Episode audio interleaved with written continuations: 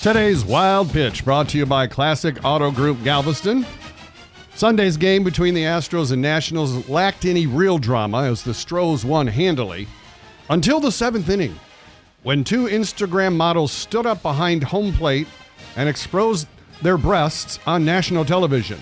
Wow. Now, I'm not sure if they were trying to distract Gerrit Cole or just promote their careers, but certainly they distracted this viewer World Series Game 5.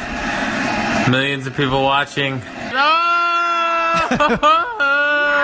Those were the first boobs he's ever seen, Dean.